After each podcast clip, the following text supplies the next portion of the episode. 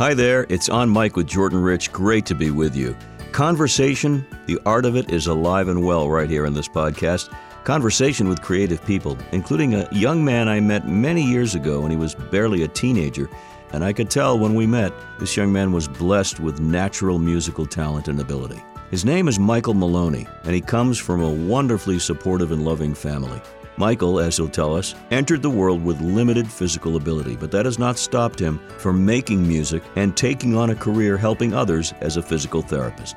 His music is heartfelt and inspiring and fun. He's got a brand new CD called January Hopeful. And here's just a short sample, a song he wrote called Taller. Hey,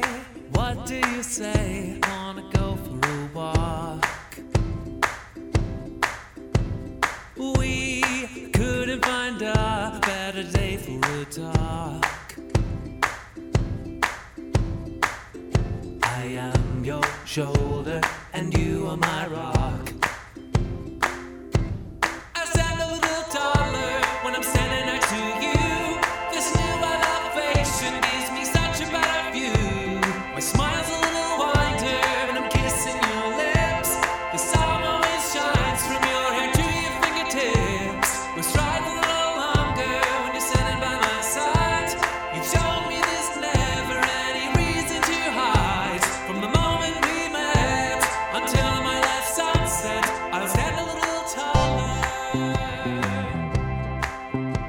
Time for conversation with a very fine young musician, and we'll hear a bit more of his work.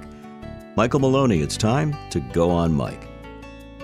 Love the sound, and I also love the story. Michael, it's great to be reunited with you after a few years. Yeah, thank you for having me. It's wild to actually see you. It is good to see you, and let's let's have you tell the story about how we met, and really an opportunity today on this podcast to explore the life of a young musician and the hopes and dreams. But how did you and I connect? Now it's been so long, to be honest. Um, Now, now don't tell I'm- me you forgot because you're too old. I mean, I'm the old guy. What? I'm the one who's supposed to forget. Well, it's kind of where time goes, but uh, I know that uh, my, my family and I would always listen to your program. Particularly, we're very very fond of like you know like our our, our summers away uh, when we were camping in New Hampshire or Maine, um, and we just could never quite go to go to bed. So we would just always have your show on. Um, I was a sleeping was pill always- for a lot of people. always always uh just having those wonderful rich tones of your voice um, but also kind of the, the amazing individuals and, and personalities um, and kind of the, the wonderful individuals you would always have featured um, on your program. It was always a different kind of theme. Uh, really in high school um, I, I was recording i was kind of writing some very basic tunes on some very primitive recordings really um, which which kind of really delves into this new album. But uh, I know that I think I think it was my my mom, most definitely being my number one fan, yep. probably forward it to to you at the station or something like that. And if memory serves, and I don't want to put you on the spot, I'm sorry because Sure. I was hoping you'd remember more than I did. But if memory serves, your mother was so sweet, and she said, "I've got a son." I think at the time you were what 12, 13 at the most. wow, okay, maybe a little bit before that, yeah. maybe even earlier. And she said uh, to me, she said, I, "I listened to you. We listened to you, and we know that you're a music fan and all that." And uh, and I said, by all means, send me some material or, or let me find out more. And we just struck up this relationship off the air and on the air. And I was impressed enough to, I think, bring you on a couple of times, if I Yeah, if it, I recall. actually, it might have might have even been a cassette. I wonder. It might have been might have been the days of like my tape player on top of my piano, just one input. But yeah, it, it just was so um, so amazing to be a young person who creates, and then to see uh, someone else uh, who is supporting that is so so special and so important. Um, and then for you to highlight me um, was an honor over few years. Well, after well, it, it was it was certainly something that I enjoyed doing, but also the appreciation and the the gratitude that your family had, and the pride that your family had. So we're we're going to talk about the music, but I want to talk about the family, the Maloney family, and the support that you get because to be. I know you have a, a quote unquote real job and you're in, in the healthcare field, but to be a musician, even at that age, is so tough, so commanding. Talk a little bit about your family and how they have continued to support you. We're we're a tight tight knit bunch. The the four of us. I got an older sister, um, and my, two parents uh, in Medford, Medford, and they've always been strong advocates for us to um, follow our creative bug. We did a lot of art. My sister did a little bit more painting and art when we were kids. Um, but I know that for myself, from dealing with a, a hip condition when I was a boy, um, that really restricted my physical uh, ability uh, to walk, stand, play sports, play with the kids uh, in the neighborhood. They were always, um, they always kind of knew I had this interest in music by, I would either be conducting my hands in the air, even before I could, you know, properly talk or, or sing. Um, so I think that they always kind of knew something was there. And then when I was about five or six, when I had this diagnosis, they kind of, I think they would have done it anyways because they always encourage us. They, they kind of knew there was a spark for something. And they, they said, well, he can't hurt himself by sitting at a piano. So, um, and they always, you know, they got me, uh, especially my mom, as you know, uh, find, you know, f- for my physicality, you know, the internet wasn't really a thing in 95 or there was no resources about the specific condition that I have. So she really did uh, all this work herself. Um, you know, even the condition is, more known about it now. And I've learned to, uh, I've met people through Facebook support groups, but in 95, not so much. So she's always been a self advocate for I'm going to do what's best for my kid to help him be a kid, um, to help him feel good.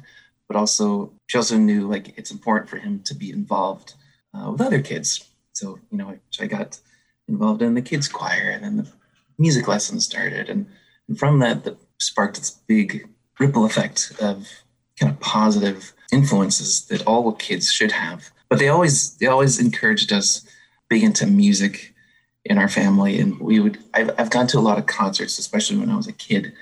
Probably I was too young going to some shows in Boston by Fenway Park with my older sister.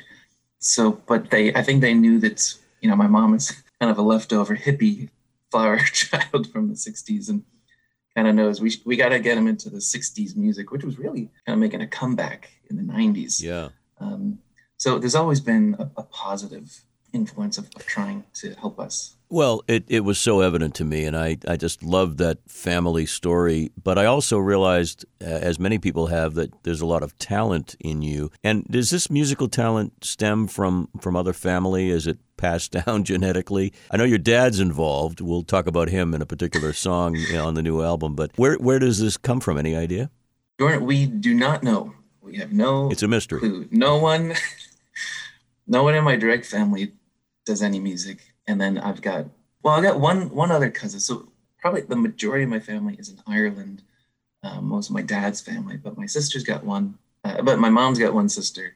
They've got a son who did theater and some guitar. Well, um, let me just stop you right there. Me. As as we all know, and I've been lucky enough to go to Ireland, and I had the greatest time of my life. Everybody in Ireland is musical. I mean, at some point or another, it's part of the, the heritage. But you have a, a, a knack not only for playing music but for writing music. Do you recall the, the first couple of songs you wrote and what they might have been about? Yeah, they they were truly parodies when I first wrote. Um, I, had a, I had a teacher in the fifth grade. It was called the Hervey School my, my parents sent me to kind of an experimental education school um, that was that, was kind of smaller in size. They wanted to make sure I didn't have too many stairs, things to climb, and that I could be um, okay physically. But um, there were some interesting teachers, and there was a guy, Mr. Allen, who I'm still in touch with, and he taught us the Beatles, um, but as poetry first. And then we, you know, some of us didn't even know who the Beatles were uh, but we were learning Eleanor Rigby as a poem, um, and then would eventually find out that it was it was a band. What? What? This is who? Um, but he he really brought in his recording equipment, and we started writing. Um, but I ended up doing like early parodies. One was called Yellow Umbrella to Yellow Submarine, all about it raining out. Um, but but then, that was probably about, like when I was about ten. Is kind of the first like parody, and I was really big into Weird Al too. Uh, oh. So I was doing can't get any better using, in terms of parody. Using well, you actually that guy looks so good, and he's like fifty or sixty now. Hey, Well, watch it, watch it, watch it. Some of us no, are he in that. looks great. Some of us are in that Weird Al zone. Weird Al. So, but I think I think the parodies were, were kind of started figuring out how these syllables and words and phrases work by kind of using templates that already existed. Um, but at that point, I was starting to more properly learn about the Beatles, and I had this big book, and I, I've played every Beatles song millions of times, and that, and after a while, you once you're learning the theory from piano and you're kind of doing your own thing, then you start to kind of put maybe I did like the pieces together of the structure of a song, um, even if I didn't learn about song structures or things. You kind of self teach yourself. And then I think my, my big one was when I was 11 or 12. I wrote a song called New Hampshire for a school project and just realizing that everyone, all the kids kept singing it at lunch and for the rest of the day. And that it was like this thing that I made and that, wait, everyone, like it's sticking with people and how powerful oh yeah. that is. What a great feeling that must be for. I, I mean, I've never written a song. I, I can barely hum a song, but uh, what a great feeling that must be. And you know, uh, it reminds me your story so much of uh, contemporary in terms of age. Grace Kelly, the great jazz saxophonist, who was also about I think 12 years old when I first met her, and the two of you, you know, in in your own sphere have really reached a level of satisfaction with with the, the art. I mean, there's always more you want to get to, I'm sure. To be so in your in your own skin at the right time, at the right age, is is really a, a gift, I think. I, I hear that. Yeah, sometimes the dominoes just have to fall at the right. Right. So let's talk about uh, the CD that you put out uh, earlier this year, January Hopeful. Is that connected to the news of the world uh, in where we stand, or was it just circumstance? Yeah, uh, that was a circumstance. This was, this was, um, this was a project that I've been working on for several years pre-COVID. hmm Um, but definitely, kind of the, the extra time this last year helped me and my my buddy kind of put in the final touches on it. I did a I did a, a semester in Ireland. Uh, I did my co-op through Northeastern um, at a physiotherapy clinic, physical therapist. Um, but um, you know, I brought my acoustic guitar and I was performing uh, a few open mics. One was called the International Bar, where I met guys from Australia and Brazil, Europe. For a while, I, I'd kind of stepped away from my own own songs. Um, I, I was busy with my Irish band, the Boston Harbor Boys. I I was accompanying a lot of high school musicals, uh, church services, and never I, I kind of made a distance from my own songs. And then when I went to Ireland and was kind of just really just surrounded by the musicality, um, especially this open mic where you did a, a song or two, and then and then they'd go, "Come on, give us one of your own, would you, lad?" and you kind of say, "Well, I haven't really done some of these songs in a while, and some of the songs have um, some emotional weight to them, if you will, um, about a, a relationship uh, from the past." Um, so I made a distance from them too, um, but decided to kind of okay, let's let's kind of relook at these. And I, I shared a few, and in, in Ireland there was a really lovely response, getting people. Um, it, it was such an intimate setting. Everyone was sitting on little tiny stools, and they're all around you. And one guy had like a djembe, and he's like, "Is it okay if I play?" And I'm like, "Yeah, of course. Whatever you want to do." Yeah. Like That's on my song, just just that you feel it, and um, Isn't that cool? I mean, that's I I got the Ugh. vibe when I was there a couple of years ago, and you walk into a pub, everyone's singing, and and and somebody picks up a guitar. Of course, there's a band, a little group in the corner, but it doesn't matter. Anybody can participate. Now, let's play a little something from the CD that might be apropos. Round the Mountains of Mourne, and you said to me, you said to me prior that there's a special guest artist on the tune. you know he he he does not have any you know musical training per se but um definitely um this album is um a collection of songs from over 10 years. So some of them i wrote in high school and then the last few were towards the end of grad school. And the he Um, in this case is you didn't mention who he is. Oh, it's just a story, Jordan. No, I mean, just didn't, didn't oh. you tell me that you had a relative who uh, accompanied you, or is he part of the story? I'm not. oh, uh, just, just that my dad. So he, I, I'd written, I'd written the song trying to write a traditional folk song, and I said, Dad, are there any like places where you know, maybe like a guy can meet a girl and they could just sit and it's very sweet and innocent and old fashioned. And then my dad first suggested, oh, there's the the Mourne Mountains in Northern Ireland. Um, so I kind of got working on that, and then the song kind of stuck with me. Every now and then I'd, I'd sing him a lyric, and then he'd say, "Oh, but that, that's a good line, but what about changing that word or two? Oh, so he's a producer my- in this case. So my dad kind of did a little bit of more of an alliterative addition, which was beautiful. And then when I was recording it, which again kind of took a, a few years, um, I thought, well, there's that middle part, the instrumental break, and I thought, well, wouldn't it be special if I also like wrote a poem? Now years later, after I wrote the song, and I wrote a poem, and he agreed to to speak on it, and even that was really adorable, seeing this this uh, man not knowing know how to use a microphone at all, and coaching him for about about an hour. We did multiple takes, and I said, "No, no, okay, Dad, you got to include some space on the phrases in it so that I can maybe edit and space them out, and I need to fit it into the the 16 bars."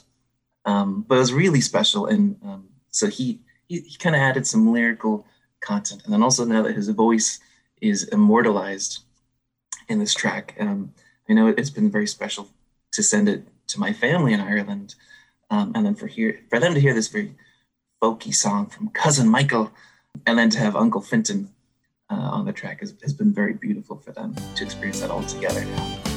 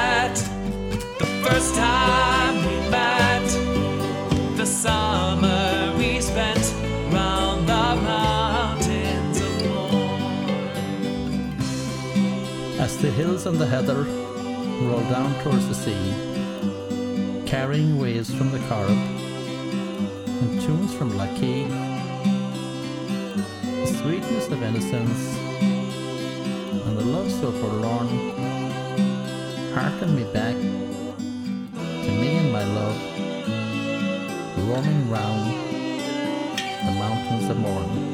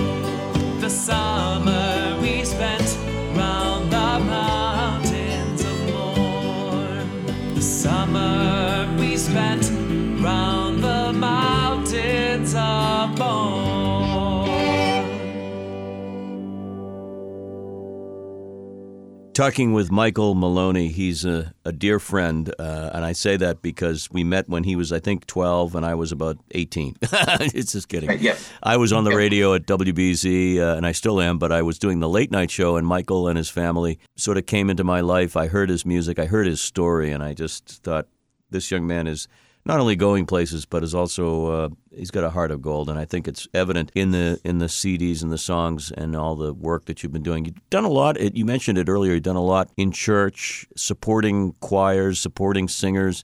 So you're a, a working musician. You're not just sitting in your room composing, right? Yeah, uh, I mean, predominantly before I, you know, properly, uh, you know, graduated and became a physical therapist, really all my my work, you know, on the side for 10, 11 years was doing music. There were four summers where I worked at the the Wang Theater, the um, the Suskind Young Arts uh, Foundation. Um, they had a really wonderful summer program. Uh, urban students kind of talking about songwriting and choral singing Hmm. um, but also working with the director and choreographer and creating original pieces. Um, So that, that was a, a big project I did a few years ago. Accompanied uh, high school musicals. There's churches in Stoneham, Wakefield, Charlestown, Medford. These are all, kind of by my the way, kind of my base. yeah, suburban areas around Boston. Right. because Right. we're, we're being heard all over the world. And I certainly know we have listeners in, in Ireland. So hello to our good friends overseas. Yeah. Yes. Friends of the. Maloney's. I want to ask you before we uh, conclude with one of your other fine songs that's appropriate since we just talked about Boston. I want to talk to you about the business of the music industry right now. You put out a CD.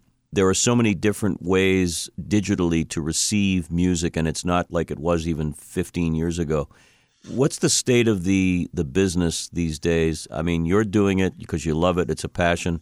We hope that it becomes more than a passion, uh, hopefully. But wh- where, where do you see the business going, Michael? I feel like I'm pretty new to it too. Um, this is, I feel like, kind of my first official debut in a way, um, having kind of a, a nice, professionally kind of recorded thing with my with my friend, recording songs uh, digitally um, for the first time. Um, but it's been a big learning curve for me. Um, I know I have physical CDs, but no one really buys physical CDs anymore. Or, I mean, I just got this new laptop. It doesn't even have a, a disk drive. Mm-hmm. Um, so that's um, odd, but it's also beautiful to know that small artists who, who are nobody for just from their bedroom um, have certain websites that can distribute their music digitally. So in that way, it's an amazing time to be alive because then you can just go up to your friend and say, "Oh yeah, check me out on Spotify." Everyone's attached to their phone, so um, it's quite great how accessible it is. It definitely tough though, because then it's it's super saturated with everyone is out there, um, and so it's definitely been interesting to learn how to stick out. Um, and I think we're all just trying to learn how to how to do that. in, in my radio days, I believed in the one listener at a time campaign. In other words, I was happy if I could attract one person or one family. And I think that's what you're doing. And certainly I'm Uh, here to help you with my podcast, but I'm sure there are other venues. Yeah, thank you. There are other venues for you. And, and I know that musicians are certainly during the pandemic banded together to survive, those who had no other jobs. And we saw how horrid it could be, but we also saw how people come together. So I, I hope and trust that there are other avenues for young, up and coming composers, musicians. Have you thought about doing something else with the composition, working on theater or musical theater, or taking it in any other directions? Is that a possibility? I think anything is possible. I, I mean, I did a lot of theater when I was a kid. Every that was kind of my thing every summer for five or six years. Um, but just kind of over the years, I, I think I grew more towards kind of the, the song and kind of the pop song. Um, but I really do love a challenge and kind of doing something different. So I know, I know a few years ago, I, I wrote a children's album um, just because I wanted to, and just to for that creative um, obstacle to see could I. Well, I've written some Christmas songs back in the day, so I think anything would be possible. um, and there's many ways to express oneself. Michael, it's not lost on me, and, and I'm sure on others in the audience. We talked about your childhood and the issue you had physically, and you've already mentioned the fact that you are a physical therapist. You studied for it, you trained for it, and now you're helping other people. I'm going to call you something, and don't take this, I know you won't take it the wrong way because I've been called this. You're a bit of an old soul. I, I always, when I met you at 12 years old, I thought, this is a young man with a lot of thought and emotion and heart. Uh, no no comment except I think it's really delightful to to meet people like you, and uh, there are many out there that we don't talk to, but I'm thrilled that we're able to to showcase you, you old soul. Thank you, and I appreciate that. No, I I get that a lot. You you must get that, yeah, It's a name that I wear on my on my shirt now. proudly. Uh, I think I actually really probably love my my older patients best, just because I think I I get them, or maybe they get me, and just the the beauty of the moment and today, and appreciating the little things, and just appreciating just sitting uh, with, with someone. You know, I, I could have a session. We could be doing exercises and whatever, but I, you know, it's it's so beautiful to to sit, talk about your granddaughter who just did so and so. They're graduating. Oh my god, how about this weather? Isn't this what? Oh, New Yeah. England is up and down, Yeah. and just those moments that people really finally get to connect. And uh, I, I think sometimes that's not always in kind of younger people to to just realize that yeah, I could be exposing myself and getting uncomfortable to just really getting intimate with someone and not knowing that you know I, i'm not your physical therapist and you're the patient but we're just people here on earth Mhm. sharing this time yeah the more that i'm talking i realize yes i am an old soul from that and beautiful thing i'm, I'm very I, I. I want you to be part of this club forever as I am. I love it. And before we sign off, uh, we're going to play one more col- uh, selection from the CD. And actually, I saw the YouTube version of this, the video you did. And of course, we're coming to you. Everybody knows I'm a Bostonian, and this is where the podcast emanates from. And uh, we talked about your trip to Ireland and mine, but let's talk about the Back to Boston song because um, there've been a lot. It's interesting about Boston songs. There've been a lot written about the city. I think uh, few have, have done what New York, New York did for that that particular little metropolis. But talk a little bit about the song "Back to Boston" and the meaning it has for you. Well, um, that was interestingly enough. That you know, the lyrics are pretty hard for me. I really have to kind of let them simmer. But sometimes I'll just get a, a verse and then maybe a chorus, and I've got to really like dig out the second verse and kind of see where's the story going. Um, but for Back to Boston, oddly enough, it kind of was this kind of subconscious thing that just wrote itself. Probably one of the quickest things that I that I did um, and definitely at the time was regarding a certain relationship that really was focused on the location of, of Boston as the backdrop Mm-hmm. And kind of the, the joys of uh, a young relationship. Um, so it's not necessarily, you know, uh, maybe a love song to Boston, but it's a love song where Boston played such a critical part, and just kind of all those little little nuances that maybe if you're walking through the day, you would take for granted the reflection pond, you know, the mirror on Huntington Avenue or or Mm. something like that. But and uh, yeah, that that became one of those songs like the New Hampshire song when I was 11, where my friends started. We'd be out and they'd just be chanting it, That's and that great. became very special. And I'm actually hoping to do a revamp of the music video. Um, so if anyone would like to include in that, that'd be wonderful. Kind of an updated version. But um, the earlier um, the earlier kind of demo version of Back to Boston that I released about eight years ago. That was also included in the Allston Pudding Relief uh, mixtape, and it it was included about a hundred other songs from Boston musicians at the time, and it raised about seventy five hundred dollars for the one fund. So even to know that you know some subconscious little blip has turned into this kind of this kind of this momentous um, boulder of positivity has been very special. Music. And it was great when I revisited this song on this album, Yeah. where I, I really made I had like a party in my apartment uh, on Mission Hill a few years ago when I was at, doing a PT at Northeastern, and I had these microphones. I didn't know how to properly mic the choir, but I had a dozen or so of my friends in the room, and we were singing it together. And it's become this kind of anthem of love and how wonderful the city can be and to create love and joy.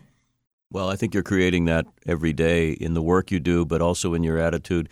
Um, and I think uh, music has the power to certainly amuse, entertain, but in your case, uh, inspire and heal. So good for you for uh, for bringing it out to the world. And the best part of it is, you don't have to wait for some record company executive to say yay or nay. You you can do it yourself, as all musicians now know. That's a, that's another huge part too uh, that, that I should have mentioned earlier. That I don't have to second guess.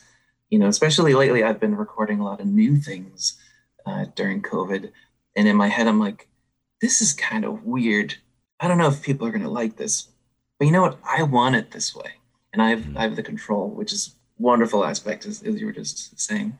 Well, I am delighted. We're going to play the song out, and uh, people can find out more, of course, on Facebook at Michael M. for Maloney, Michael M. Music.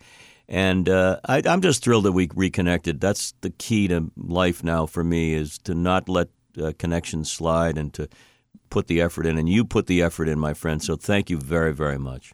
Thank you for having me and encouraging me over all these years. I, I really don't think um, if it wasn't for individuals like you along my early journey, I, I really don't know if I would have continued to write.